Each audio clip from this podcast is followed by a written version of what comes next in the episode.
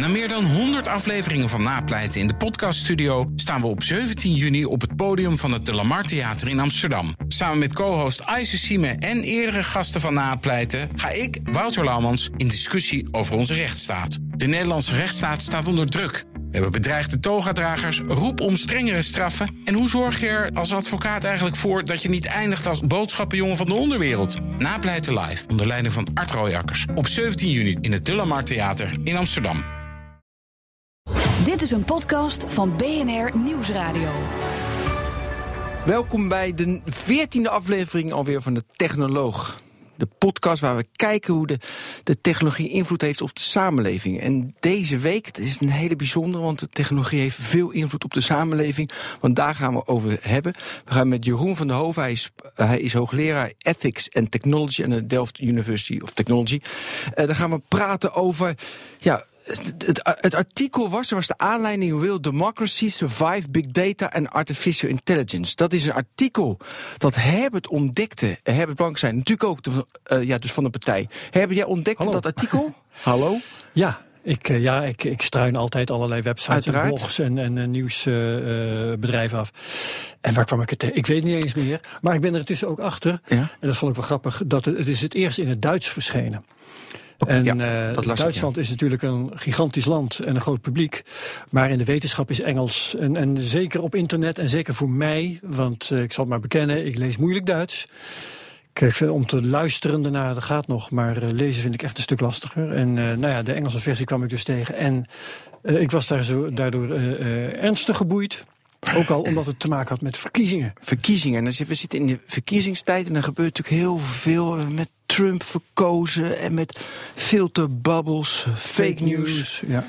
Dus Jeroen, welkom. Ja. Daar gaan we een uur over hebben. Dankjewel. Uh, dit onderwerp, want je doet aan ethics en uh, zo jouw so research themes zijn ethics and technology, computer ethics, value sensitive design, responsible innovation en privacy. Ja. Dus het is midden in jouw vakgebied. Ja, klopt. En wat mij opvalt, dat dit vakgebied is de laatste jaren komt hard. Ik doe nu een grafiek omhoog. Ja, ja, het komt hard opzetten. Hoe komt dat volgens jou? Nou, die technologie, we zien het natuurlijk overal, die technologie wordt heel krachtig. Hè? Dus dat is, uh, naarmate de, kennis die eraan ten grondslag ligt, fundamenteler wordt. We hebben uh, in de biologie praten we over de building blocks of life. En uh, de computer science en de AI wordt steeds fundamenteler en krachtiger. de robotica wordt steeds meer powerful. En dat gaan we gewoon allemaal overal toepassen. En dat betekent dus dat we daar ook hele fundamentele problemen tegenkomen. Dus je kijkt maar de self-driving car. dat, dat, dat, dat leidt om onmiddellijk tot allerlei vraagstukken over uh, de verantwoordelijkheid. Het gaat hele nieuwe instituties, nieuwe wetgeving hebben we nodig. Hoe gaan we ons verzekeringsstelsel daar rondbouwen? Ja. Um, dus die technologie is gebaseerd op zeer fundamentele kennis. Die gaan we nu overal vrij, vrij ja, uh, met veel enthousiasme gaan we die inzetten. Dan lopen we tegen allerlei vraagstukken aan. Hè. AI daar praten we al, al, al 30 jaar over. Filosofen buigen daar al, al heel lang hun hoofd over. Maar dat was eigenlijk nog een soort gezelschapsspelletje voor diepe denkers. Maar nu is real. Hè. Het gaat nu echt gebeuren. We zijn het overal aan het inzetten. En dat betekent dus dat we nu al die vragen gewoon al om de double moeten adresseren. Uh, aan de ene kant is dat waar. Aan de andere kant, um, het ligt er maar net aan wie je spreekt. Want wij hadden in, ik geloof dat het de tweede uitzending was in deze serie. Okay. Met ja. um, Tijmen Blankenvoort ging over kunstmatige intelligentie. Ja. En die deed de historische IQ uitspraak. Hebben wij inderdaad op de website ook erboven gezet. Het IQ van AI is nul. Ja. En uh, wat daarachter zit is natuurlijk dat als kunstmatige intelligentie wordt ingezet. dan is het meestal voor één heel spe specifieke taak. Hè? ja, ja. Om foto's te beoordelen of om een auto te besturen of maar wat dan ook. min, hè? toch? En ik bedoel, ja, dat, ik, bedoel, ik zeg ook helemaal niet dat het dan een algemene technologie is. Maar ik zeg wel dat het heel powerful is met betrekking tot een heel specifieke set van, Ja, van taken. Die kunnen worden overgenomen. Vandaar ook de discussie over eh, technical unemployment. Of de, de, de werkloosheid die daar eventueel Alle van- chauffeurs eh, kunnen die daar het gevolg van kan, Ja. zi- kan zijn en zal worden. Ehm, en dat, eh, dat, dat kunnen we gewoon niet ontkennen. Hè? Dat, Ja. dat, dat, dat, dat we nog niet zijn waar, waar mensen zijn als een soort general minds of soort algemene intellecten. Mhm. dat, is, eh, dat, dat, dat weten we wel. Ja, maar volgens mij heeft, weet je, ik, ik, ben, ik ben fan van Thomas Friedman. En hij zegt 2007 was het jaar dat alles veranderde. Weet je, toen kwam Android en Twitter werd iets groter. Watson kwam, Hadoop kwam, Kindle kwam, Facebook werd ineens groter. GitHub kwam, Airbnb. YouTube. Dat was echt het jaar van 2007. En inderdaad, vanaf die tijd ging het groeien. Maar volgens mij is ook een, een, een mark was heel erg Snowden 2013. Want toen werden wij veel meer bewust van al die technologieën die er waren. En dit is denk ik een uitloper nu, ook jouw artikel. Een uitloper wat de democratie, wat het betekent. Dat is vanaf of 2013 gebeurd. Heb jij nog een marktpunt wat echt van, hé, hey, daar gebeurde het? Ehm, Want ik wil een beetje de oorzaak zoeken waarom het nu zo actueel... En dat is natuurlijk Trump door Facebook, dat we dat targeten, weet je... Dat, Ja, maar ik, ik, ik, ik, denk toch dat we nu ons eh, beginnen te realiseren. Je ziet het ook, het bedrijfsleven realiseert zich dat ook. Dat we nu ons beginnen te realiseren dat, die, dat we die samenleving. eh, eh, en fe- de prominentie van Facebook. eh, dus de discussie over wat zijn hun. We hadden het er net ook al eventjes over. Wat zijn hun redactionele verantwoordelijkheden? Hè? Veel mensen eh, ge- gebruiken Facebook als een eh, middel om eh, eh, eh, nieuws op, op te halen. Eh, en dat betekent dus dat, eh, dat zij de wereld zien door, eh, door Facebook en, en BuzzFeed. En, hè, dus, dus daar ligt dan ook een verantwoordelijkheid. We, zijn nu zijn we ons zo langzamerhand aan het realiseren dat wij die wereld, eh, de digitale samenleving van de 21ste eeuw, dat, we, dat die eigenlijk de optelsom is geworden van allerlei leuke dingetjes die we de laatste tijd hebben geïntroduceerd. En we waren er enthousiast over in Google en Facebook en veel ondernemers uit Silicon Valley. Fantastisch. En nu realiseren we ons dat, dat, uh, dat, dat we eigenlijk in een samenleving aan het leven zijn die de optelsom is van al die kleine uh, zaken. En mind you, we zijn, dat hebben het hier niet over het verkopen van veters, waar de markt zijn werk zou kunnen doen. Die zeggen van nou ja, weet je, dat, dat regelt de markt allemaal wel. Maar hier zijn we bezig met uh, de, de kern van en de grondslag van onze verstandhoudingen en van onze communicatie en van hoe wij ons tot elkaar verhouden. En dat is nu in handen van mensen die eigenlijk niet zoveel boodschap hebben aan hoe die samenleving eruit ziet. maar die uh, optimaliseert ja, maar heel andere imperfect. factoren. En dat weten ja. we natuurlijk al dat er al die imperfecties in, in, die markt zitten. Maar dat wordt natuurlijk heel cruciaal als het gaat over datgene wat mensen verbindt. Um, dus da daar hebben wij in dat artikel op, op gewezen. Op het moment dat dat penetreert, de, de kerninstituties van liberale democratieën uh, en raakt aan grondrechten, dan krijg je ja. zo langzamerhand een probleem. Dat beginnen we ons nu zo'n beetje te realiseren. In, in jullie stuk staat een, vond ik een hele dreigende zin. The trend goes from programming computers to programming people. Ja. We programmeren niet langer computers, ja. maar we programmeren mensen. Kun je daar een voorbeeld van geven?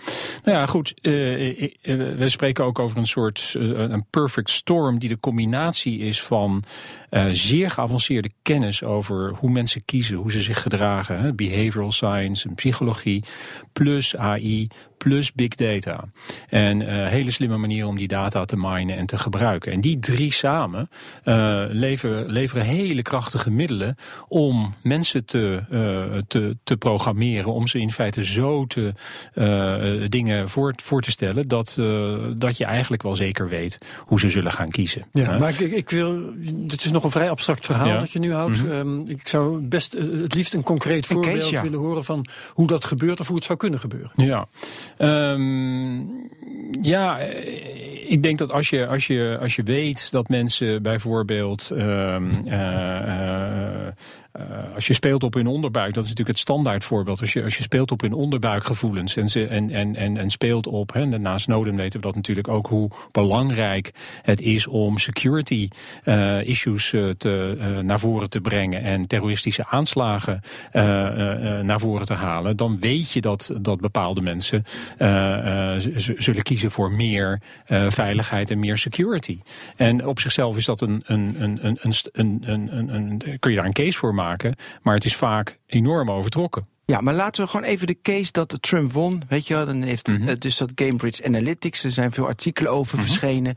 Dat zij hebben gezorgd dat mensen in die filterbubbel bleven. En daardoor hebben ze op Trump. Ja, ja, dus dat hebben ze gekozen voor Trump. Ja. En toch, als ik dat allemaal lees, dan denk mm -hmm. ik van: hoe kunnen ze mij nu? Ze kunnen mij op Facebook. Ik ben Amerikaan dan bijvoorbeeld. Hoe kunnen ze mij dan zo targeten? Alleen op Facebook, verder niet. Weet je wel? En dan, ja, dan zullen ze fake nieuws dat ik nog meer.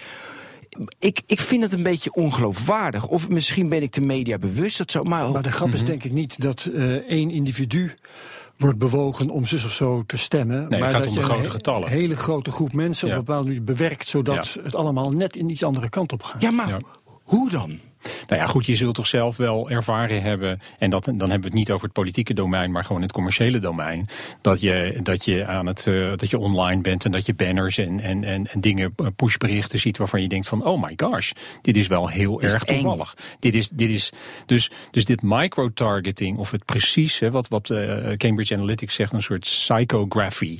dus je hebt een soort zeer advanced profiling, waarbij je wel heel dicht bij mensen in de buurt komt, zodanig dat datgene waarmee je ze benadert, het, het voelt aan voor die mensen alsof het hun eigen keuze is, maar hij is tot stand gekomen op basis van een soort externe analyse. Ja, maar ik. Ik heb me dus ik heb me aangemeld en dat is, ik zal dat in de show notes zetten. Dus dan gaan ze mijn Facebook profiel gaan ze dan, gaan ze mhm. alles wat ik like en dan gaan ze mijn profiel maken. Mm -hmm. En echt, ik, ja, weet je, dan ben ik open, dus ben ik zeg maar, als ik aan 63% ben ik liberal en artistic. Mm -hmm. uh, ik ben trouwens uh, 9, 51% vrouw en 49% man volgens mijn profiel. Mm -hmm. Ik ben competitief, huh? 42, ben ik meer, ik ben meer competitief. Ik ben agreeable, ik ben behoorlijk. Oh nee, ik ben, ik ben heel erg competitief, zie ik niet. Uh, uh, niet agreeable. Dus hebben ze mijn graph hebben ze aan de hand van mijn Facebook gedaan. Nou, ja. ik moet, Wie heeft dat gedaan? Dat, dat, dat heeft Cambridge, uh, Cambridge okay. Analytics. Ja, ja. Die hebben een tool. Mm -hmm. uh, dat zit bij de. Nou, ik, ja, okay. ik doe het in de mm -hmm. Hartstikke leuk. Mm -hmm. Maar echt, ik vind het te knullig voor woorden. Te onprofessioneel voor woorden. En ik denk, hier kan nooit kan je een democratie door dit niveau. Kan je. Dus, weet je, dan krijg je in de media. Oh, eng, eng, eng, eng. Maar als je dieper gaat, denk ik knullig. Ja, maar daar ben ik het wel met Herbert eens. Het gaat niet zozeer om jou. Je bent misschien een verlichte geest en je prikt er doorheen. En je denkt van nou, uh, dat is. Uh, je, en je bent ook een voorbeeld van. Je bent niet representatief in die zin.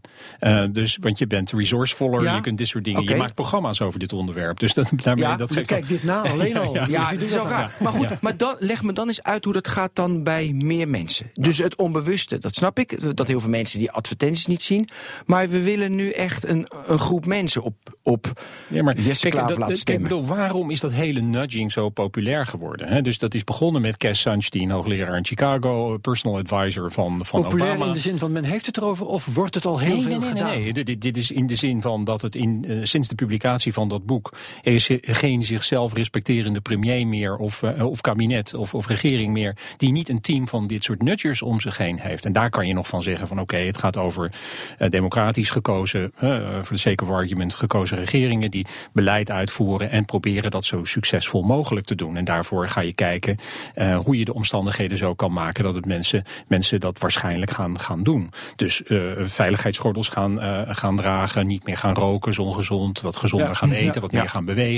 Dat is allemaal, allemaal kun je prima. niet tegen zijn. Dus daar kun je niet tegen zijn. Want dat komt ook omdat we uh, dat allemaal in een democratische setting zien. Maar op het moment dat het intransparant wordt en dat we niet meer weten uh, en dat het ook in handen komt van mensen die niet democratisch gekozen zijn of nog niet democratisch gekozen zijn, ja, dan, dan heb ik er wel een probleem mee. Bovendien zijn het dingen waarvan je zou kunnen zeggen dat mensen daar allemaal, als je het ze zou voorleggen, wel mee akkoord zouden gaan. Als je zou zeggen van laten we nou in de kantine van, van, van, van je bedrijf de, de, de, de, de gefrituurde dingen achteraan leggen, dan kom je niet zo vaak in de verleiding en die appeltjes en die muesli vooraan.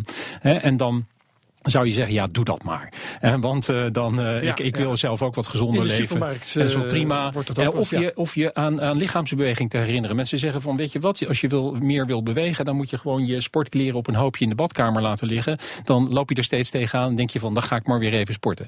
En dus dat, dat zijn dingen waarvoor je wel zou kunnen veronderstellen... dat mensen daar hun consent mm -hmm. voor zouden geven. Maar op het moment dat, je, dat deze proef of deze lakmoesproef faalt... omdat je zegt van, ja, maar nou gaan we je proberen meer die kant op te bewegen en wat zou je daarvan denken? Dan, dan denk ik dat je voor heel veel van de dingen die nu uh, geprobeerd worden om mensen politiek te laten stemmen of te bewegen of op, op hun rode knop te drukken van hun allergieën of van hun onderbuikgevoelens, dat mensen daar niet zonder meer mee akkoord zouden gaan. Nee. En dat is precies het hele probleem van het nudgen. Het is een soort bypass van de rationaliteit. En een van de van wat we noemen public reason. En bij de hele democratie en de rechtsstaat is gebaseerd op het feit dat wij een goed argument, een goed verhaal vertellen bij een visie die wij hebben op hoe het verder moet met, met de samenleving en het leven. Ik snap dat, maar um, wat mij dan toch wel. Dit klinkt heel verontrustend. Wat me dan toch een beetje geruststelt, is dat er natuurlijk nooit één partij is die hiermee bezig eh, is. Je hebt het zelf, zelf al gezegd, hè? Mhm. allerlei politici doen dat, allerlei partijen doen dat. Mhm. Eh, grote bedrijven doen het natuurlijk ook, eh, de Googles en de Facebooks en, en noem ze allemaal maar op. En dan denk ik, al die inspanningen, die zullen elkaar toch wel een beetje opheffen, of niet? Um, dat zou kunnen, maar um, kijk, hier is het ook weer een kwestie van... Uh, er zijn partijen die daar heel veel werk van maken. Uh, en die er ook heel veel middelen voor over hebben om dat te bewerkstelligen. Hè? Dus, uh, en op het moment, we weten ook, en dat, nou, koppel ik het even aan een andere discussie. We weten ook sinds Piketty, maar uh, daar hadden we Piketty eigenlijk niet voor nodig, dat er hele grote ongelijkheden in de wereld zijn en dat uh, het, uh, het vermogen de neiging heeft om ergens bij, in, bij de 1% van de 1% te accumuleren. die mensen zijn wel geïnteresseerd om die positie zo te houden. En dat ja. zijn niet de mensen die voorop lopen om zeg maar een grotere gelijkheid te bewerkstelligen. Je zegt dit versterkt de macht van de macht. Ja, want dat betekent ja. dus dat je als je heel diepe koffers hebt en hele diepe zakken hebt, dat jij dus ook alle uh, geavanceerde kennis uh, kunt inzetten om jouw gevestigde belangen te verdedigen. En dat is wat, uh, wat natuurlijk haak staat op een democratische rechtsstaat. Um, en dat is ook datgene wat ons enigszins bezorgt. Ik wil even een beetje terug, want ik dacht ook heel erg toen ik hiermee bezig was aan 1933. Adolf Hitler bewerkt ook mensen. Dus ja, ook met retorica. Ja, natuurlijk, maar dat is het oude propaganda. Ja, de, propaganda is natuurlijk al een heel oud zo oud is de weg naar Rome. Um, maar um, het is, en dat is het punt van, van dat het nu, net zoals alle andere technologie, veel diepgaander is. We hebben een nog betere kennis van over hoe mensen werken. We hebben nu de combinatie van de neuroscience. We weten de neuromarketing. We weten precies op welk knopje we moeten drukken om mensen bepaalde dingen te laten voelen, denken en ervaren. Uh, combineer dat met zeer geavanceerde uh, behavioral en, uh, en psychologisch onderzoek. Plus de, de zeer geavanceerde data science die daaronder zit. En de datapunten die we hebben. Plus hele slimme analyse technieken. Nou, die combinatie dat levert een ja, zeer krachtige set van tools op. Um, die niet in de verkeerde handen moeten vallen. En die analogie van jou met, uh, met uh, die zoveel decennia geleden is denk ik, is denk ik wel terecht. Wij willen dat dat ten goede komt aan ons allen. En ons, ons gemeenschappelijke belang dient. En daar wordt verschillend over gedacht. Maar daar hebben we nou juist uh, democratische uh, politieke systemen voor om na te gaan wat de beste oplossing voor ons allen is. Wat ik, wat ik wel fascinerend vind is, uh, jij bent wetenschapper en al die andere mensen, is een hele lijst van een man of tien geloof ik, ja. hè? man slash vrouw of tien, mm -hmm. die bij het artikel betrokken is geweest. Mm -hmm. Jullie zijn wetenschappers, um, jullie zijn dus aangesteld om dingen te onderzoeken. Dus mm -hmm. ik kan me voorstellen dat je zegt van, oh, dat is een nudging, interessant verschijnsel, gaan we onderzoeken hoe dat gedaan wordt enzovoort. Maar nee, het is meer een opiniestuk wat jullie hebben ingeleverd. Jullie uh, komen echt met een ma maatschappelijke opvatting, met een bevlogen verhaal over hoe het uh, in de. Ja. Ga je je boekje niet te buiten als wetenschapper? Nou ja, dat is een interessante, een heel interessante observatie, omdat ik denk dat naast het wetenschappelijke werk dat we doen, kijk, het is natuurlijk niet helemaal losgezongen van het onderzoek wat we doen. Hè. En een van de lead-auteurs is, is een, een, een van de coryfeeën op het gebied van de, wat, we, wat we noemen computational social science. Dus, dus een combinatie van ICT, complexiteitswetenschappen en uh, sociale wetenschappen. Ik bedoel, denk ik Dirk Helbing. Dirk Helbing, een, een fysicus van huis ja. uit. Um, en uh, dus, dus het is wel uh, evidence-based en science-based. Maar dat neemt niet weg dat wij als wetenschappers ook wel onze verantwoordelijkheid nemen. En dat is natuurlijk in, het, in de geschiedenis van de wetenschap al vaker aan de orde geweest. Dat de wetenschap op het punt stond uh, producten en diensten te leveren aan, uh, aan de samenleving. Waarvan we toch zouden moeten zeggen van nou, daar moet je mee oppassen. En dat hebben, hetzelfde hebben we nu met robotica, met ja. AI en synthetische biologie. Over genetische manipulatie. Absoluut. ja, nee, maar goed. Ja. dat was ook eventjes mijn punt. dat, dat is dat, dat die discussie hebben we al heel lang gevoerd we zagen het aankomen. Maar nu begint het allemaal, bijvoorbeeld in de, in de, in de genetische engineering, begint het echt allemaal heel krachtig te worden. Hè? Dus uh, dat is gewoon een voortschrijdende, uh, voortschrijdende wetenschap. Terwijl de discussie over de gevaren daarvan eigenlijk zo'n beetje weer is verstomd, of niet? Ja, nou die discussie, uh, ja, ik verwacht daar toch nog wel, die speelt wel, maar is minder prominent dan deze discussie waar we het nu inderdaad over hebben. Ja. Um, dus um, ja, ik, ik denk dat we, nogmaals, dat we ons nu beginnen te realiseren dat die digitale uh, samenleving van de 21ste eeuw, dat we die, als we die leefbaar willen houden. En als we daar onze grondrechten en, en fundamentele waarden, uh, waar we in Europa en overigens ook in de rest van de wereld uh, graag gaan vasthouden, als we die geborgd willen zien, dan zullen we er ook voor moeten ontwerpen. En dat is een heel belangrijk uh, thema van ons uh, onderzoek. Dat is, verwacht niet dat die samenleving die wij willen in de 21ste eeuw, dat die de uitkomst is van wat we toevallig via de markt of via wat, wat initiatieven her en der en wat aan elkaar gekoppelde gadgets, dat die op die manier tot stand zal komen. Die zullen we echt moeten ontwerpen en we zullen dus moeten kunnen ontwerpen voor onze waarden. Dus als je zegt verantwoordelijkheid, accountability, privacy, uh, democratie, menselijke waardigheid, dan zul je die expliciet op tafel moeten leggen. En dan zul je mensen op pad moeten sturen die gaan knutselen. En die moeten dan gaan knutselen en ontwerpen in het licht van die waarden. En dat noemen we dus ontwerpen voor niet-functionele waarden. En ingenieurs in Delft en overal, die zijn gewend om met zogenaamde functionele eisen te werken. He, dus dat gaat over bandbreedte en de snelheid ja, van de apparatuur. En, en de storage en de ruis en al dit soort dingen. Daar, daar is, dat is het veld waar ingenieurs in thuis zijn. En nu moeten ze opeens gaan denken van, maar wacht even, ja. nu moet dat dus niet alleen uh, al deze technische of functionele eisen hebben, maar het moet ook nog privacy respecting zijn. Het moet ook nog transparant zijn. Het moet ook nog eens een keer de menselijke waardigheid. Dus een complete ja, beroepsgroep maatschappelijk bewust te Precies, want this, this, is where the rubber hits the road. Dus die samenleving van morgen, uh, die wordt gemaakt door de ingenieurs van vandaag. Ja.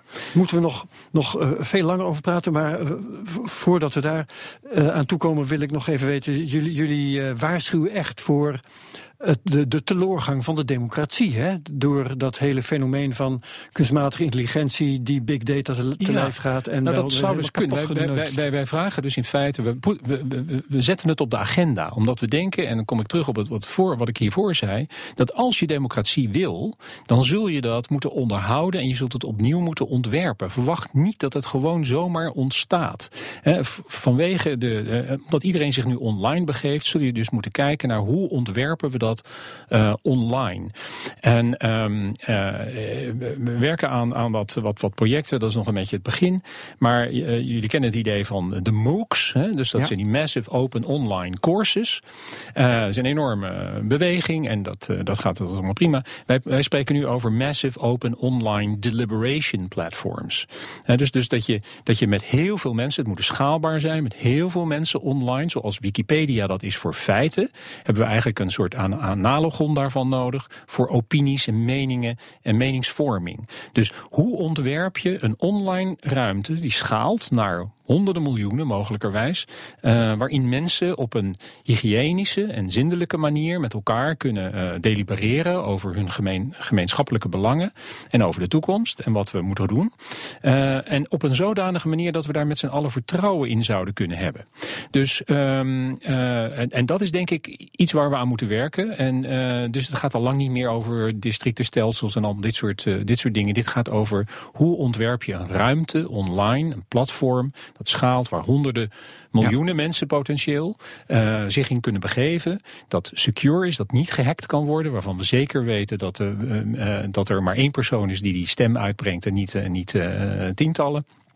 Uh, waarin je niet al die besmettelijke fenomenen ziet, hè, waarin men, waar een, een raar bericht opeens uh, iedereen infecteert, als het ware. Ja. Uh, en waarin je ook niet genudged kan worden en waarin je gewoon een, een goede discussie kan hebben. Nou, dat, dat is een hele lijst van eisen, van niet-functionele eisen. helemaal vanaf de grond ja, opnieuw abs, abs, Absoluut. Nee, maar net zoals Wikipedia. Ik bedoel, tien jaar geleden, als een student bij mij kwam, of ik moet nog wel iets langer teruggaan, vijftien jaar geleden, ik was niet zo streng, maar vijftien jaar geleden, en zei van, nou, Wikipedia, en zei ik van, nou, ga maar nou weer naar de bibliotheek en ga maar eens een fatsoenlijk boek lezen. Hè. Maar tegenwoordig is dit een respectabele bron.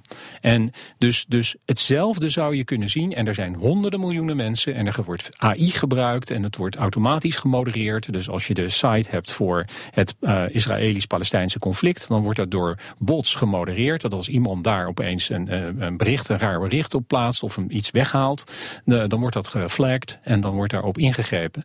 Um, dus dat wordt uh, door een slimme combinatie van menselijke editors en van, van, van, van uh, geautomatiseerde editors wordt dat uh, onderhouden. En het resultaat is een respectabele kennisbron. Nou, als je dat, als je dat zou uh, kunnen doen voor besluitvorming en voor meningsvorming en voor overleg, waar mensen elkaar zouden ontmoeten en kunnen treffen en samen kunnen nadenken over hoe het verder moet, dan denk ik dat je, dat je, ja, dat je een heel iets, een heel interessant. ja, wanneer gaan we live?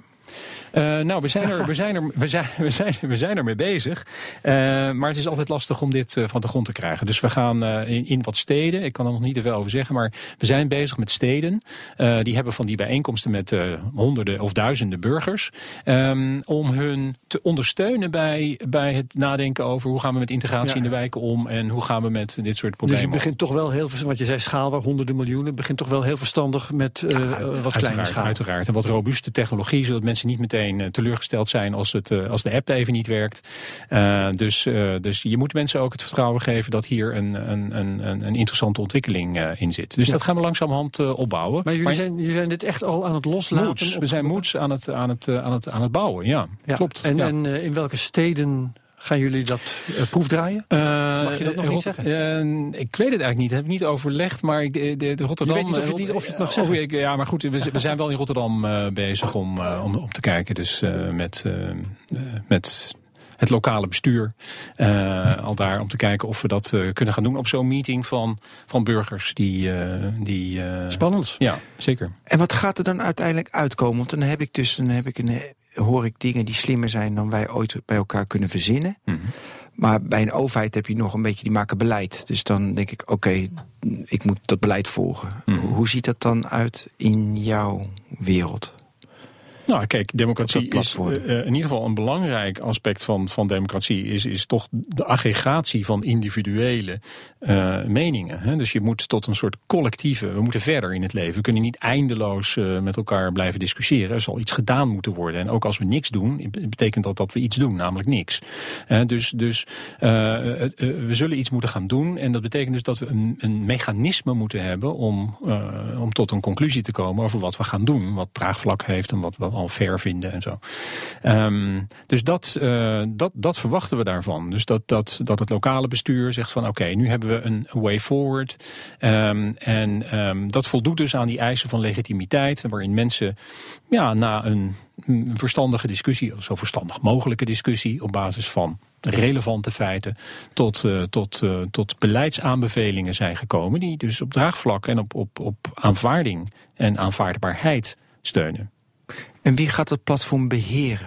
Want daar zit dan ook weer macht. Ja, nou je zou dat, uh, je zou, je zou dat op dezelfde manier kunnen zien als, uh, als uh, ja, Wikipedia. Wikipedia, okay. Ja, Wikipedia. Dus, vrij. Dus het is een, de oplossingen zijn dus, en dat is ook een van de belangrijke punten in het artikel, onze oplossingen, en dat, daarom vonden we het ook belangrijk om dat nu wereldkundig te maken en daarmee naar buiten te komen omdat um, de oplossingen liggen in een peer-to-peer -peer, of in een distributed of in een gedistribueerde ja. oplossing. Deze technologie, die perfect storm, die combinatie van geavanceerde kennis, super AI, real-time big data. Um, die combinatie zou mensen de aanle een aanleiding kunnen zijn voor mensen om te denken: wacht eens even, laten we nou eens één grote controlekamer maken van de samenleving. En uh, laten we die samenleving als het ware aansturen vanuit één centraal punt, waarin alle data en alle intelligentie zit. En dat is uh, op basis van veel onderzoek wat we op wat met name Helbing en met zijn groep in Zurich heeft gedaan, een, een, een, een, een heel naar en ook onjuist idee. Omdat het uh, uh, inderdaad heel kwetsbaar wordt voor mensen die verkeerde ideeën hebben. En als mensen met de beste bedoelingen het verkeerde idee hebben, dat betekent dat alle oplossingen die daar gegenereerd worden fout zijn. En dat we dus met z'n allen uh, in een hele bad shape zijn. Maar, maar, kun je dan eens schetsen, want jullie hebben dus een, een begin van een oplossing. Iets wat jullie in elk geval gaan proefdraaien in nou ja, onder andere Rotterdam. Um, hoe ziet dat er dan uit? Hoe kan ik me dat voorstellen? krijg ik een app op mijn telefoon? Is het een of ander ja, forum? Wat, hoe voorkom je ja. dat trolls zich daarvan ja. meester maken. Ja, precies. Dus nou, alle problemen, dat is een beetje een flauwe, uh, flauwe opmerking hoor, maar alle problemen die jij nu zou kunnen bedenken en Ben zou kunnen bedenken, uh, die, uh, dat wordt, die toveren we om in eisen. En dus dan zeg je van, oh, maar hoe zit het dan met de veiligheid? Nou, nee, dat is een eis. En dus, Ja. dat is, dus we moeten ervoor zorgen dat datgene wat we gaan maken, dat het veilig wordt. Dat het niet gehackt kan worden of gehijacked kan worden door de Gaan maken. Maar daar dacht ik nog even, er is een, een begin van een, eh, weet ik veel, software of iets dergelijks eh, die eh, ingezet gaat worden. Dus Maar- inderdaad, we hebben een platform en dat Mhm. heet NervousNet. Eh, en dat, dat heeft dus al de, de basisfunctionaliteiten die we willen. Dus het is, eh, het, is veilig, het is eh, privacy respecting, dus privacy by design. En daar kunnen we allerlei toepassingen op bouwen, waaronder deze. Dus ik denk dat het, dat het nu in het komende half jaar nog iets te vroeg is om dat op dat NervousNet te enten. Ehm, maar ehm, eh, daar gaan we mee, daar gaan we mee, mee voortbouwen. Dat is in Zwitserland door ETH Zurich en Dirk Helbing ont- ontwikkeld. Ja, ja. Ja. Oké. Ja, ik, wil nog, ja, ik ga weer helemaal terug, maar ik ben er toch nog niet tevreden over. Want op dit moment, sorry dat ik terug ga, maar dat mag heel even.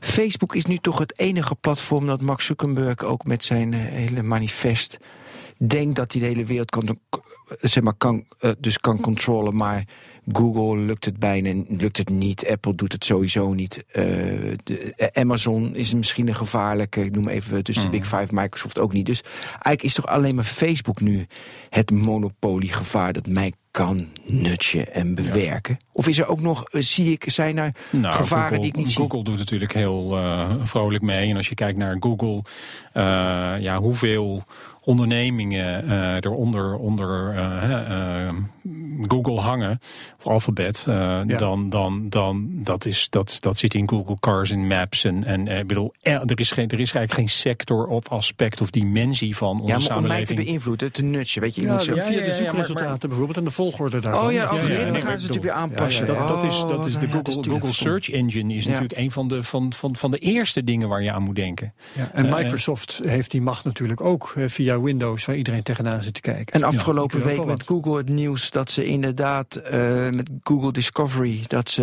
het nieuws was, er zat fake nieuws in Google Discovery, dus er zat fake nieuws in, ja, inderdaad. Dus Ja. Google doet, het is nog klein, maar Ja, ja maar goed, dus, dus, het algemene, het beeld is, er zijn, eh, er zijn vijf of zes hele grote, en de eerste, eh, er, zijn, er zijn heel veel grote en machtige eh, digitale spelers. En die zijn op dit moment ons wereldbeeld en onze wereld aan het engineeren.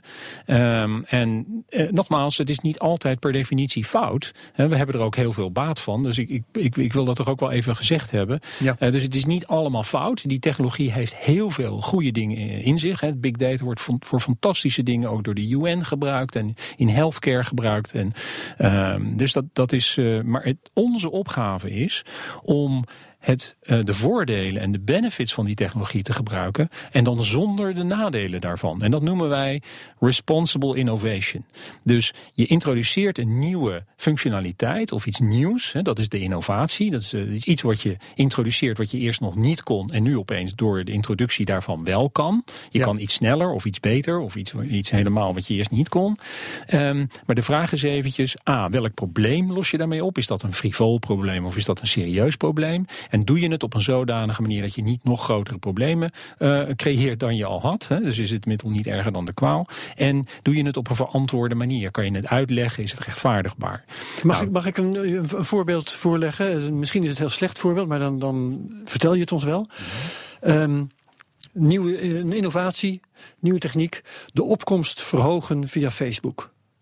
De opkomst verhogen van, via Facebook. Ja. De, de, de overheid probeert dat. Facebook he- zelf heeft het in de Verenigde Staten wel geprobeerd. Mhm.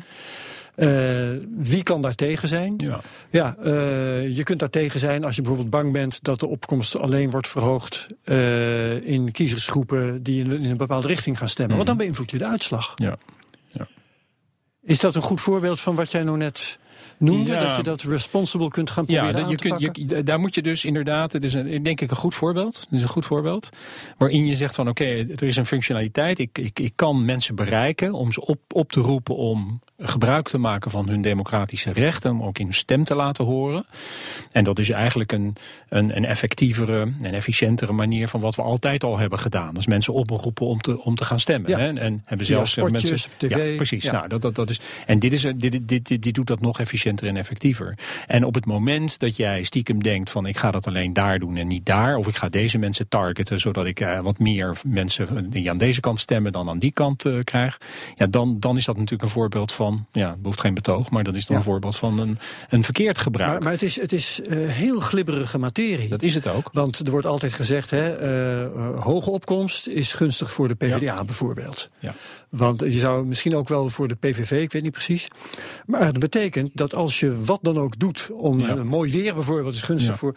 Uh, ook in Amerika is het gunstig voor de Democraten. Dus elke inspanning, ook, ook heel breed Zeker, om die absoluut. opkomst te verhogen, Ja, klopt. is gunstig voor bepaalde Ja, partijen. Klopt, klopt. Ja, dat, dat, dat is zo. Je zou kunnen zeggen, eh, ehm, ehm, eh, indachtig wat we net zeiden, is van eh, het basisuitgangspunt is, is dat het goed is dat mensen die dat recht hebben daar gebruik van maken. Ja. En er zijn bepaalde consequenties. En als de zon schijnt of als er bepaalde omstandigheden, dan is dat, pakt dat beter uit voor de een dan in plaats van voor de ander. Maar eh, that's the bottom line. We willen dat zoveel mogelijk mensen daarvan gebruik maken. En als dat beter is voor de Partij van de Arbeid, ja, zo so be it. Hè? Ja. Dat, is, dat is dan maar zo. Want blijkbaar zegt dat ook iets over wat grote, eh, grote groepen in de samenleving willen. Dus, ehm, dus maar, maar dit is een dual use aspect, zoals we dat noemen. Hè? Dus, dus die technologie die heeft, eh, die heeft altijd eh, fantastische mogelijkheden en ook allerlei nare mogelijkheden in zich. En we willen graag, en dat is dat verantwoord innoveren. Dus, ehm, en in- bijvoorbeeld ook in de privacy speelt het. Dus we, we hebben steeds dat privacy-probleem op tafel. En dan denken we van ja, die big data, hartstikke mooi. Maar ja, die privacy-aspecten. En de uitdaging is nou juist om de voordelen van die, van die big data te gebruiken. En dan alvast te anticiperen op de mogelijke problemen die je ziet met betrekking tot privacy. En die dan weg te nemen. Eh, en dat is precies de innovatie. De innovatie is eh, de, het, het, vermogen om de wereld zo te veranderen dat je aan meer van je morele verplichtingen kan voldoen dan voorheen. Hè, dus ik geef een simpel huistuin- en keukenvoorbeeld. Ehm, het is dan niet moreel, maar even om het principe duidelijk te maken. Eh, dus je wil buiten wat wandelen om lichaamsbeweging te hebben, maar je wil ook droog blijven. Maar het regent, zoals in Nederland vaak het geval is. Nou, dan is het of je blijft binnen en je bent droog, of je gaat naar buiten en heb je lichaamsbeweging, maar je bent nat. Ja, dat is heel vervelend. Je moet kiezen. Nee, een paraplu is een, namelijk een ding, een innovatie die je in staat stelt om naar buiten te gaan, lichaamsbeweging te hebben en droog te blijven. Dus de innovatie heeft vaak het karakter van uh, een slimme oplossing die je in staat stelt om meer dingen te doen die je wilt, of waartoe je verplicht bent, of waar je voor verantwoordelijk bent dan voorheen. En privacy enhancing technology is zo'n voorbeeld. Dus daar, Ja. daar, daar Ja, hoe ziet dat eruit? een privacy enhancing, ik geef een heel simpel voorbeeld. Um, uh, dus bijvoorbeeld, je hebt een foto van uh, een groep mensen, 15 mensen. En je kan hun gezichten zien. Uh, en het gaat je alleen maar om het tellen van de mensen. Hè? Dus, maar dan kun je de korrel zo grof maken dat je uh, mensen wel kan tellen, maar niet hun gezichten kan zien. En dat is een heel simpel voorbeeld van wat we op dit moment oh, aan het doen cloud zijn. control, uh, zeg maar dat soort. Ja, bijvoorbeeld. In alle beelden die je, die je maakt, of over al- alle beelden die je van mensen hebt, of dat zijn in principe dan persoonsgegevens. Maar de- op die manier kan je wel het goede gebruik, even aannemen dat je er goed gebruik van gaat maken. Ehm, ehm, eh, dus wel die functionaliteit hebben van de nieuwe technologie, maar zonder de privacy eh, nadelen ervan. Nou, en dat is een richting waarin we eigenlijk nu veel, Ja. veel meer zoeken. Bijvoorbeeld ook in de duurzaamheidshoek. In Duitsland eh, is, is daar, loopt daarin voorop. Ehm, dus aan de ene kant, je wil economische groei en je wil banen creëren. Eh, maar aan de andere kant wil je eh, het milieu eh, niet, niet verruineren. En hoe doe je dat nou? Nou, renewable energy, clean tech. Duitsland loopt daarin voor, voorop. En dat is een, precies de mogelijkheid om toch een nieuwe fabriek te openen. Of eh, voor te gaan met, eh, met economische groei. Eh, maar dan zonder eh, de milieuschade ervan Mhm. eh, te ondergaan. Maar met die cloud control is het dus bijvoorbeeld zo. Je wil alleen maar mensen tellen waar ze lopen. Nu is de technologie zo dat ik ook die mensen kan herkennen. Ja. Maar dan moet je het zo maken. Je kan ze wel tellen, maar niet herkennen. Absoluut. En nu wordt het nog steeds gemaakt. Je kan ze ook herkennen. Absoluut, absoluut. Ja. Of je kunt ze, uh, of je maakt het steeds moeilijker, hè, dat heet dan K-anonymity. Je maakt het steeds moeilijker om terug te gaan naar het individu. Hè, zeg maar. Dus je kan altijd, als je nog weer heel veel moeite doet, uh, zelfs als je de data geanonimiseerd hebt, kan je weer terug naar het individu door slimme exercities. Uh, en um, nou ja, goed, mensen zijn mensen nu mee bezig om hele slimme systemen te maken, waardoor dat, Ja. waardoor dat on onmogelijk is. Wie moeten die regels op, uh, ja, wie moet die regels opleggen? Uh, de politiek. De politiek. Ja, want uh, dat zie je met het milieu ook. Hè. Dus als je dat, uh, dat, is, dat heet dan een tragedy of the commons. Als je dat niet doet, dan, zit, dan gaat iedereen uh, doet wat. En de optelsom daarvan is, iedereen gooit een flesje weg. En op zichzelf een plastic flesje weg. En dat is helemaal niet zo'n probleem. Maar na twintig jaar zitten we met een plastic soep in de oceaan. En dat heet, dat heet een tragedy of the commons. en datzelfde zien we eigenlijk een beetje hier gebeuren. Iedereen doet wat, iedereen introduceert een nieuwe app. Iedereen introduceert een nieuwe gadget. En bedrijven gaan hun gang en die denkt, doet wat en die doet wat. En uiteindelijk zitten we in een soort digitale samenleving waarin die grondrechten en die waarden die we belangrijk vinden niet meer geborgd zijn. Dus dat moet doorbroken worden. En we hebben natuurlijk in Europa uh, uh, dataprotectiewetten. En die zijn hier heel belangrijk in. Want de grondstof voor al deze dingen waarmee we de discussie begonnen, is toch wel die persoonsgegevens. Waarbij we dicht bij mensen kunnen komen en mensen kunnen programmeren, zoals jij zei. Ja. Uh, en kunnen nudgen tegen hun zin in. En zonder dat ze zich daar rekenschap van geven. Dus uh, daar, die dataprotectie is een hele belangrijke cornerstone. Mm -hmm. en daar heeft de politiek dus al voor gezorgd? Daar heeft de politiek, we hebben daar in Europa. En dat is natuurlijk niet voor niets dat dat in de wereld een enorme steen des aanstoots is. Met name voor de grote uh, digitale uh, industrie. De Big Five, ja. Ja, de Big Five.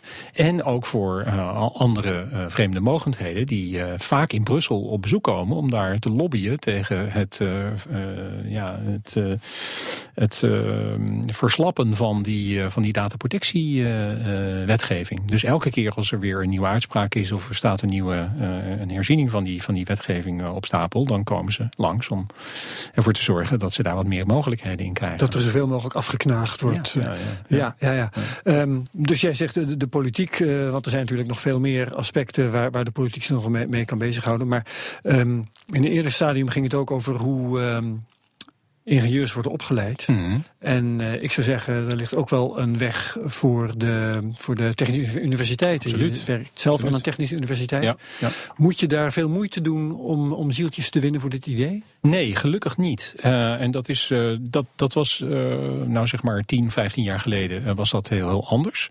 Um, zowel dus de bestuurders als de studenten snappen dit allemaal. Dus dit is, dit is, dit is uh, wat, we, nu bespreken, dat, dat begint gewoon te behoren tot het standaard, de standaard opvattingen. En een goed voorbeeld daarvan is dus ook dat de samenwerkende Nederlandse universiteiten, de VSNU, hebben gezegd, en dat is heel uh, mooi dat ze dat nu hebben gezegd, laten we nou niet met elkaar concurreren, laten we eens gaan samenwerken. Uh, en meer gaan samenwerken. En laten we ook de politiek eens zeg maar vragen om ons daarin te ondersteunen. Wat hebben ze nou als topic gekozen voor die samenwerking? Is een manifest online. Of een, een, een, een, een, een whitepaper online.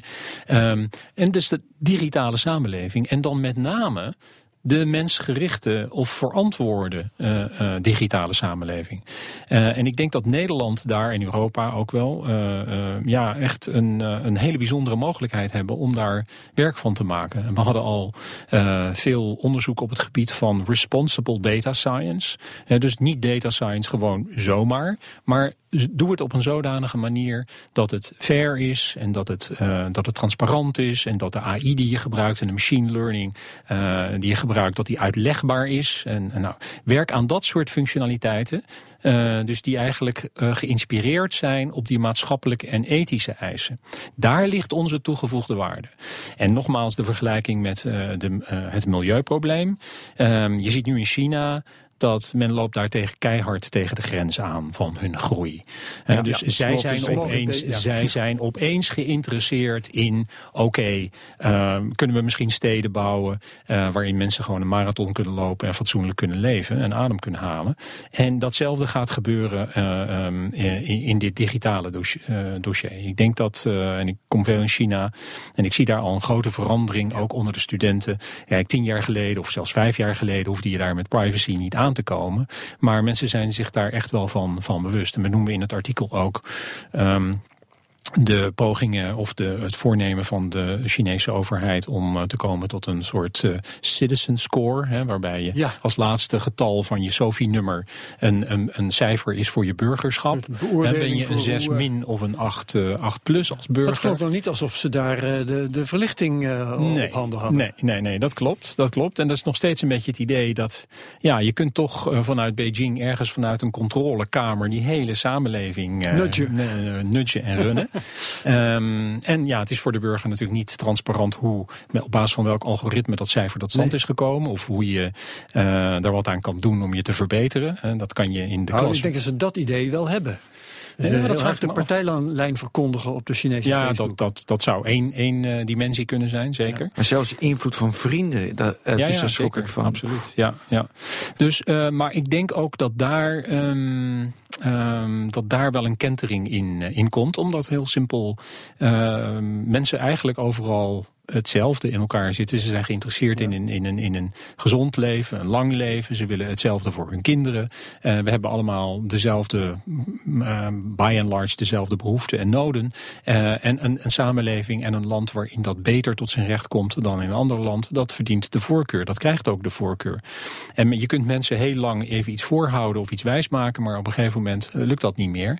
En dat zullen zij ook ervaren. En op dat moment zullen zij in Europa komen. We hebben het al gezien vanuit de Verenigde Staten na Snowden. En dat mensen komen shoppen in Europa voor die privacy respecting technologieën. Die wij ontwikkeld hebben uit eigen beweging. Omdat we onszelf hele strenge normen en wetten hebben opgelegd als het gaat over het respecteren van de privacy. Ja, En dus hebben wij ook diensten en uit. producten en een industrie ontwikkeld die daar, eh, iets, die daar ook geld mee Ja, verdienen. maar wie dan? Want Nou, IBM bijvoorbeeld. Eh, IBM heeft een groot privacy lab in, in, in, in, eh, in Zurich. Eh, nou, dat is natuurlijk een global company. Maar die Ja. hebben enorm veel werk gemaakt van, van die privacy enhancing en privacy respecting technologies. En er zijn ook kleinere spelers in, in Europa die daar, die daar aan werken. Ehm, dus dat, en dat zullen dus we dus veel meer gaan zien. oplossingen voor bedrijven, zodat de privacy Ja. wordt, ja, wordt Ja, gewaarborgd. absoluut. absoluut ja. Maar dus dan zou je zeggen, daar krijgen de, dus het businessmodel Facebook, Google, krijgt het de komende jaren lastig. Want dit, Absoluut. Absoluut. Maar je ziet nu al dat Facebook, al. dat, Ja. dat Facebook natuurlijk, dat Facebook natuurlijk dat het politieke manifest van Zuckerberg, hè, dat is natuurlijk allemaal van ja. eh, en dat is eigenlijk wat ik bedoelde met die kentering. Men begint zich nu te realiseren eh, dat eh, ja, wacht eens even, wij zijn inderdaad min of meer verantwoordelijk voor hoe die saam, digitale sam- samenleving van de 21ste eeuw eruit komt te zien. En hoe de politieke hazen zullen gaan, gaan lopen. Dat, dat, dat ligt eigenlijk bij ons voor een belangrijk deel. Oh, maar wacht even. Dan hebben wij dus ook een navenant een verantwoordelijkheid. Want daar geldt een proportionaliteitsprincipe. Maar in dat manifest schrijft hij nog steeds dat hij de almachtige is en hij kan die 1,8 miljard beetje mensen bedienen. Nou ja, dus goed, hij wij- zit wij- weer wij- vanuit hetzelfde principe te denken. Ja. In Ja, ieder wij- geval wordt zijn eigen bottomline ver- verbeterd. En Ja, dat, kan, ja. dat kan door de politiek of door de houding van de ingenieurs... kan dat misschien, zal maar zeggen, de goede kant opgebogen worden. Maar hij blijft gewoon eh, een, een beursgenoteerd bedrijf. Ja, ja maar goed, dus, dus we hebben het natuurlijk eh, in, in- sowieso in de afgelopen decennia gezien dat het bedrijfsleven is, zich is gaan realiseren. En dat heette dan maatschappelijk verantwoord ondernemen. Eh, dus dat je niet zomaar alles kan doen. Er is een open verbinding van die bedrijven. Het is geen bolwerk, gesloten bolwerken. Dat zien, die staan in open verbinding met die samenleving. Die hebben constant, als je niet alleen maar in je quarterly revenues geïnteresseerd bent, heb je een license to operate nodig. Je hebt draagvlak nodig eh, van de politiek en van de burgers en van je, van je klanten. Eh, en dat betekent dus dat jij je moet verhouden en verstaan eh, tot, met die samenleving en die burgers en, en met de problemen van die samenleving. En daar zul je dus ook, navenant, eh in proportie dat je mogelijkheden hebt, zul je iets aan moeten doen. Mensen zullen je verantwoordelijkheid toeschrijven in de verhouding eh, die, die, eh, met, met de middelen waartoe je toegang hebt. En eh, dat, dat, dat, dat is nou juist ook alleen maar goed. En dat, datzelfde gaat dus nu de digitale industrie merken. Die gaan, die, gaan, die gaan dat nu zien, dat mensen beginnen zich nu te realiseren. Dat zijn hele machtige spelers. Die bepalen heel veel van wat er gebeurt in de samenleving. En die hebben dus ook daar een verantwoordelijkheid. Of het gaat over het editen van, van nieuwsfeeds of van, van, van, van wat dan ook. Die discussie komt eraan. Volgens mij is het volgende business. Voor- De volgende business. Kijk, nu is mijn data, dat heeft Facebook, Google, is ver weg. We hebben het al vaker gehad. Als ik nu iets kan maken waarbij ik de controle heb, zat ook een beetje in jouw stuk, waar ik de controle heb over mijn data. Ik weet precies wat ermee gebeurt. Ik weet hoe lang mensen erin kijken. Ik weet hoe lang wie erin mag kijken. Dan geef ik toestemming. En ik, en ik heb die controle. Ja. Waarom is dat er nog niet? Waarom maakt niemand dit nu? Want dit is toch de business opportunity voor de Absoluut. komende tien jaar. Ja, ik zou, zou zeggen, Ben, wat, wat let je? Ja, nee, maar goed, ja. Nou, zal ik vast aankondigen Ja. dat ik iemand weet eh, die we hier heel binnenkort gaan uitnodigen, die, Die- daar wat die- voor heeft. Mhm. die hier aan werkt. Ja. En het is een nood, weet je, want dat dat lees je in artikelen. Dus dit is de manier die we Absoluut, moeten hebben. We praten zeker. over twee, drie jaar over. En het valt me op dat het nog steeds niet erg cont- erg concreet is. Nee. Nou, er, zijn wel, er zijn wel kleine start-ups, ook in, de, in, de, uh, in, in Amsterdam, in de, in de medical sfeer, zeg maar, voor het uh, toegang tot je eigen, het beheren van je eigen medische dossier, ja. waarin je mensen kunt autoriseren. Uh, dus fijnmazig die access kan controleren. En, um, maar dat is inderdaad, dat wordt allemaal gedreven vanuit het idee dat je mensen wil ondersteunen ja, in, in het uitoefenen van controle en het krijgen van transparantie en het afleggen van, van verantwoordelijkheid van, van verantwoording. Uh, dus het, hier zie je weer dat patroon terugkeren van dat je ontwerpt voor je begint met die waarden. Van veiligheid en transparantie en, en, en, en accountability. En daar ga je dan iets voor maken. Maar dat is e-, eigenlijk iets anders dan waarvan je denkt, dan het, eh, de dienst of het product waarvan je denkt van nou, ik hoop dat mensen het kopen en dat we er heel snel een heleboel geld mee verdienen. Mm -hmm. uh, en misschien kunnen we er een mooi verhaal bij vertellen. Um, en nogmaals, het is helemaal niet erg voor, voor, voor, voor dingen die niet zo wezenlijk zijn voor de samenleving ja. en voor in een mensenleven. Maar naarmate dat dichter bij mensen komt en hun belangen en de essentie van de samenleving, uh, ja, komt dat wat anders te liggen. Ja, nee, precies. Want, want um, dat, de, ik noemde dus uh, net iemand uh, die wij binnenkort gaan uitnodigen. Maar wat ik daarvan weet, dat is dat het lastig is om bedrijven te overtuigen om daaraan mee te doen. Ja, natuurlijk. En om geld ja. te vinden ja, om zoiets te kunnen ontwikkelen enzovoort. Maar, maar hetzelfde hebben we gezien in de duurzaamheid. Hè? Dus hoe lang heeft dat nou geduurd voordat we, voordat we uh, uh, zeg maar zonnecellen en, en, en allerlei duurzame oplossingen wat, wat gemainstreamd hadden? Ja, daarvoor heb je echt een aantal actoren nodig. Bedrijven, civil society, overheden, allerlei kennisinstellingen die samen aan zoiets gaan werken. Dus een gedeelde ja. verantwoordelijkheid. Dus je moet een cultuur creëren waarin het bon ton wordt en ook er incentives zijn om dit soort dingen te gaan doen.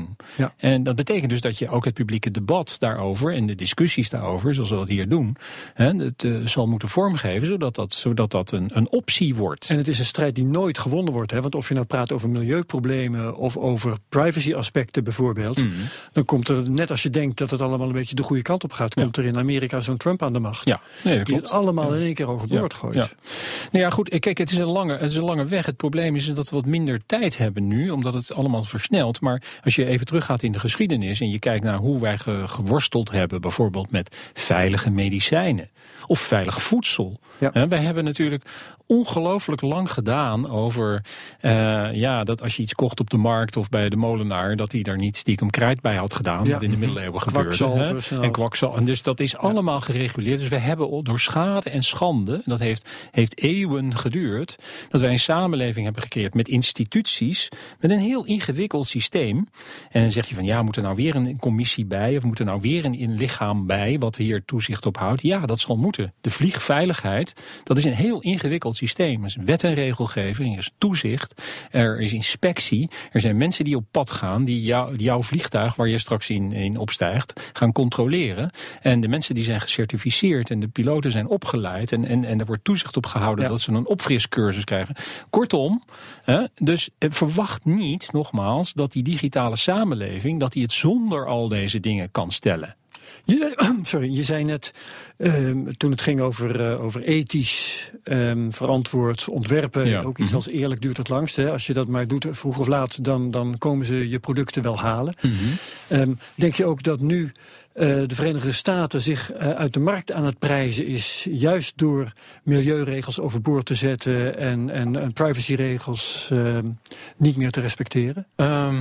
Ik, ik, ik denk dat wel, ja. Er zit een klein beetje een soort professioneel optimisme bij als, uh, als ethicus. maar ik, uh, ik, ik, ik denk het wel. Ik denk het wel, ja. Um, je loopt op een gegeven moment tegen... tegen, tegen de beurs denkt daar anders over. De beurs denkt daar anders over, ja. De, de beurs denkt wel eens uh, vaker anders over dingen ja, dan, uh, dan wij. ook wel eens mis. je heeft het ook wel eens goed, ik weet het ook niet. Ja. ja. Um, dus ik, uh, ik, ik, ik denk het min of meer hetzelfde als, als, als landen die het niet zo nauw nemen met mensenrechten. Of, uh, dus uh, daar, op een gegeven moment uh, lukt dat niet, niet meer. Hè? Dus in die zin denk ik dat ethiek heel hoog in de waardeketen zit. Hè? Dus, dus het hoger dan ethiek kan je eigenlijk niet, niet komen.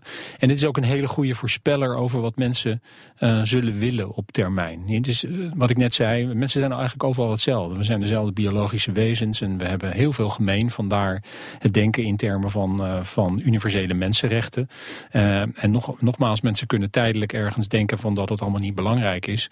Maar als ze echt vrij mogen kiezen over hoe ze hun leven willen inrichten, dan willen ze allemaal dingen kunnen kiezen. Ook voor zichzelf en voor hun kinderen. En dan willen ze een, mhm. een, leven hebben waar ze, ze hun lichaam kunnen gebruiken en hun verstand en hun, en hun verbeeldingskracht en hun, en hun emoties mogen voelen. En, dat, en, en, een samenleving waarin dat allemaal beter tot zijn recht komt dan in andere, is, is verdient de voorkeur. Dus Toch zijn ethische, dat is wel een heel algemeen punt hoor, maar ethische regels um, zijn misschien niet zo universeel als je soms wel zou denken. Ze veranderen met de hmm. tijd, ze verschillen Zeker. verschillende plekken op aarde. Bijvoorbeeld, hè, we hebben de ontplooiing van het individu heel erg hoog staan. Ja. Terwijl in andere landen, dat weet ik dan nog wel, um, daar uh, staat familie bijvoorbeeld uh, of, of uh, vrienden ja. staan veel hoger genoteerd ja. en moet het individu maar een beetje wijken. Ja, nee, natuurlijk zijn er, zijn er culturele ver, verschillen, ehm, maar die, die kunnen best gerespecteerd worden in een soort algemeen framework van respect, respect, respect hebben voor de keuzes die individuen maken. Als, als, ik, als, ik, als ik graag mijn familie boven mijn eigen belang wil plaatsen, of, uh, dan, dan, dan, dan zou dat moeten kunnen. Mm. Uh, maar... Nou, ja, ik heb meer van dit is allemaal een gevolg wat we nu bespreken op het verlichtingsdenken. Dus we, we, we borduren voort op het, uh, op Zeker, ja. Heel mooi in dat artikel wordt ook eerst dus Kant geciteerd. Ja. Maar misschien is het verlichtingsdenken wel voorbij. Um, ja, stil. Nee, maar goed, dat kan. Ja. Weet je, dus dat, we dat dat niet meer het denken is. En dus daar, daar zit ik nog een beetje mee. Ik zou niet weten wat er voor in de plaats moet komen. Maar, uh, nee, nou ja, goed. Dat is dat in de zaal dan. nou ja, kijk, een van de dingen die daar wel heel um, toch wel een beetje aan het denken zou moeten zetten. Daar wil ik wel een klein beetje met je meegaan. Dat is in ieder geval niet een, misschien een, een, een tegengeluid, maar wel iets wat ons aan het denken zou moeten zetten. Dat is op het moment dat je, dat je weer misschien een beetje de intellectuele moed hebt en het zelfvertrouwen om te zeggen van oké, maar zo zitten mensen in elkaar, dit is wat een mens nodig heeft, een samenleving die dat respecteert, dus dat is een beter soort samenleving. Op dat moment zijn we uh, grootschalig aan het morrelen aan wat de mens is. Dus die mens die is nu ook niet meer een gegeven, maar dat is iets wat maakbaar is. Genetisch en met allerlei uh, ja, gadgets en implantaten. Dus ja, als je, en, en, en hoe ver moet je dan gaan in het verbeteren daarvan? Dus wat is dan je eikpunt? Wat is dan je, je nullijn, zeg maar, waarvan je. Dus, dus op het moment dat we zeiden van hè, een soort een Aristotelisch denken van ja, de mens is gewoon een, een, biologisch organisme en we weten, we kennen de omstandigheden die gunstig zijn voor, voor, voor mensen overal ter wereld, uh, in, essentie. Uh, gaan we daar een beetje aan morrelen. En dus de, de vraag is even, ja, wat moeten we, daar, wat moeten we nou, daarvan vinden? Ik denk, nou ja, ik heb net Harari gelezen, Homo Deus. Ja. En daar gaat, daarin gaat hij daar natuurlijk heel erg in door. En ik heb, ik heb juist van dat wij het in, uit, het, uit het verlichtingsdenken dat behoorlijk tegenhouden. Dat gevoel, gevoel heb ik. Het dehumaniseren. Mhm.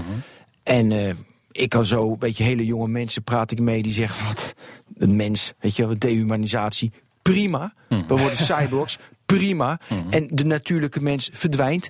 99% van de menssoorten zijn verdwenen. Prima. Hm. Privacy dus, kan mij wat schelen. Privacy kan mij, dus die zitten heel erg op die hoek. Ja, dat denkt Patricia Pai anders. Ja. Dus, uh, ja, het is wel uit te leggen inderdaad. ja. Maar, um, dus nee, maar dat, dat idee van privacy. Dus, dus ja, uh, die waarden die veranderen. Uh, maar ze zijn nog wel steeds heel erg human-centered. Dat, dat, dat ben ik met je eens. En de mens zoals we hem ja, min of meer kennen. En dus, dus dat is eigenlijk het uitgangspunt voor het vormgeven van die digitale samenleving. Ja. Dus, dus dat is de direction of fit, zoals we hem noemen. Ja. Maar nu, uh, wij, wij, maar ja? je, zou, je, zou, als je, je zou kunnen zeggen, maar waarom houden we daar aan vast? Hè? Dus uh, ja, dat is, een, dat is een, een hele fundamentele bias die we, die we, die we hebben. Nou, ja. ik zou het namelijk een hele interessant experiment vinden dat de mensheid zich daar niet aan vasthoudt. Want ja, weet je, we zijn miljoenen jaren uh, oud en we zijn ontwikkeld. En waarom niet? Weet je, waarom moeten we dat in die in, in, dat, in dat humaniserende heet ja. doorgaan. Maar ja, als je dat, uh, als je dat dus uh, zegt, dan zou dat uh, bijvoorbeeld voor nu betekenen dat je, hè, er wordt gesproken over autonome wapensystemen. Dat is ook geen fantasie meer. Dat is, wordt nee, ja. in Genève, in, in, in Genève over gesproken. Daar wat zijn, een ethische ingenieur wat, wat, zijn, wat, zijn, wat zijn de, dat doen we trouwens, maar... Okay. Um, Ja, het is niet veel anders dan de autonomous vehicle discussie. Uh, maar uh, dus wat, wat, dat zou kunnen betekenen dat je zegt van nou ja, die menselijke controle, laat die dingen gewoon lekker vliegen en gewoon zelf besluiten. Net zo goed als je, als je bij, bij Amazon shopt, dat, dat ze zeggen van nou, u heeft dit boek gekocht. Uh, u bent misschien ook in dat boek geïnteresseerd. Zo'n zo, zo, zo'n automatische drone, zo'n autonome drone, die zou dan naar een, een, op weg naar een doel kunnen denken van ja. oh, u, u, u heeft dit doel opgegeven, dus misschien bent u ook wel in dit doel geïnteresseerd. ja. En, dus, en als je, als je dan jouw redeneerlijn volgt, dan zeg je van oké, okay, maar Klopt. menselijke controle, nou, dat doet daar eigenlijk niet zoveel meer toe. Maar dat, dat, daar ga je nog nee. wel op terugkomen op, ja, het, moment, op het moment dat, dat zo'n zo'n ding, een bus, een bus heeft, uh, heeft, ja. heeft beschoten en er zaten schoolkinderen in. Ja, maar nu wil ik die grens hebben. Ja. Want bij de recommendation met boeken, heerlijk. Ja. Maar bij die drone heb je gelijk van nee. W wat is het voorbeeld waar, waar ik ga twijfelen? Ja. Uh, nou ja, uh, we hadden onlangs een discussie hier ook nog even in het FD over de inzet van dit soort technologie uh, bij slimme technologie bij in de HR-sfeer. Dus of, of in de justitiedomein. Ja? Dus dat zijn van die domeinen waarvan je zegt van. Dus jouw opmerking is denk ik heel erg to the point. Dat is dat dat. Um, Uh, en dat past ook in dat denken over hoe kunnen we nou het voordeel van de technologie hebben zonder het nadeel. Dat we niet doen zoals uh, de robot laws van Asimov. Van we hebben universele wetten die overal gelden en de samenleving is allemaal hetzelfde. Nee, we gaan, we gaan verbijzonderen. We gaan kijken van waar kan die technologie onder welke voorwaarden wel worden gebruikt en waar niet. Uh, dus je gaat het beeld eigenlijk nuanceren. En dan kom je dus op jouw punt van... ja, je zou hem dus niet autonoom kunnen uh, in wapensystemen... maar wel in bijvoorbeeld industriële applicaties. Ja. Maar niet in het HR of in het criminal justice uh, systeem. Um, en dat is denk ik een hele interessante uh, uh, oplossingsrichting. En die kennen we natuurlijk al. Want bijvoorbeeld in de maritieme sector worden schepen... die hebben een bepaalde klassificatie. En die zijn gekeurd voor bepaalde toepassingen. Dus als jij een, een, een, een Rijnaak, als je daar in de oceaan mee over wil steken... is hij niet meer verzekerd. Je gebruikt hem buiten zijn klasse waarvoor die is en gebouwd is. Dus datzelfde zou je nu uh, kunnen uh, introduceren voor hele slimme systemen die hoge niveaus van autonomie hebben. Waarin je zegt van oké, voor deze doelen wel, onder deze condities kan het daar worden gebruikt. En hetzelfde, en dat is onlangs in het Europees Parlement ook besproken, naar aanleiding van die robotica en slimme systemen, is, ze zouden ook geregistreerd moeten worden, er moet toezicht op komen. Dat is een voorbeeld van welke nieuwe instituties je moet creëren om de samenleving veilig te maken voor al die slimme ja. dingen die we bedenken. Die niet op voorhand fout zijn. Waar we heel veel plezier van kunnen hebben. Waar heel veel werkgelegenheid en banen uit kunnen komen. Uh, maar dat betekent wel dat we daar van tevoren over na moeten denken. En dat we de samenleving zo moeten inrichten. Uh, zodanig dat dat ook effect zal zijn. We zijn een afronding toe. Afronding toe, hartstikke goed. Uh, jij nog, uh, heb het nog vragen? Ik wil eigenlijk, maar misschien uh, moet jij dan eerst je slotvraag stellen. Ik wil straks nog wel even weten, wat volgens jou de verkiezingen in Nederland nou eigenlijk gaat beslissen? Is dat nudging of is het, Maar misschien moet jij daar. Uh, heb jij nog iets anders? Nee, uh, ik, ik, ik ben klaar. Jeroen van den Hoven. Wat gaat de verkiezingen techniek beslissen? en ethiek aan de TU Delft. ja. Gaat nudging gaat... onze verkiezingen beslissen of zijn er toch andere dingen die de doorslag geven? Nou, ik denk in Nederland uh, dat, het, uh, dat, het nog, uh, dat het nog meevalt. Een analyse die ik deze week heb gezien, die ik wel interessant vond, was dat het in, met het fake nieuws in Nederland wel meevalt. En datzelfde geldt eigenlijk mutatis mutandis ook wel een beetje voor de nudging powers that be. dus ja. ik denk dat wij uh, om een aantal redenen uh, een relatief gunstige positie hebben. Het is een klein land waar nog niet de meest sophisticated technologieën worden uitgeprobeerd, omdat er nog geen business uh, case is eigenlijk. Hè. Kan er niet zoveel aan verdiend worden. Het, la het, landschap is heel erg verdeeld en gefragmenteerd en nog niet zo erg gepolariseerd, zodat je backing de winners of de losers effecten krijgt. Sterke polarisatie. De, de, de, de bevolking is relatief nuchter en relatief hoog opgeleid. Um, dus als we Alexander Pechtold zien in uh, gefotoshopt in een foto, dan, dan, dan, reageren we anders, de Nederlanders anders, dan wanneer we lezen dat de paus Trump heeft endorsed. Uh, dus dat, dat, dat, dat speelt nog in ons voordeel in, bij deze verkiezingen. Ik kan er geen beloftes over doen of dat bij de volgende verkiezingen ook nog zo zal zijn. Oké, okay, Jeroen van der Hoven, dit was uh, de Technoloog, de 14e aflevering. Herbert bedankt, Ben bedankt zelf en tot de volgende Technoloog. Ook Diana Matroos vind je in de BNR-app. Ja, inderdaad. Je kunt live naar mij luisteren tijdens de Big Five. Ook handig in de BNR-app. Breaking nieuwsmeldingen, maar ook het allerlaatste zakelijke nieuws. En je vindt in de app alle BNR-podcasts, waaronder Wetenschap Vandaag. Download nu de gratis BNR-app en blijf scherp.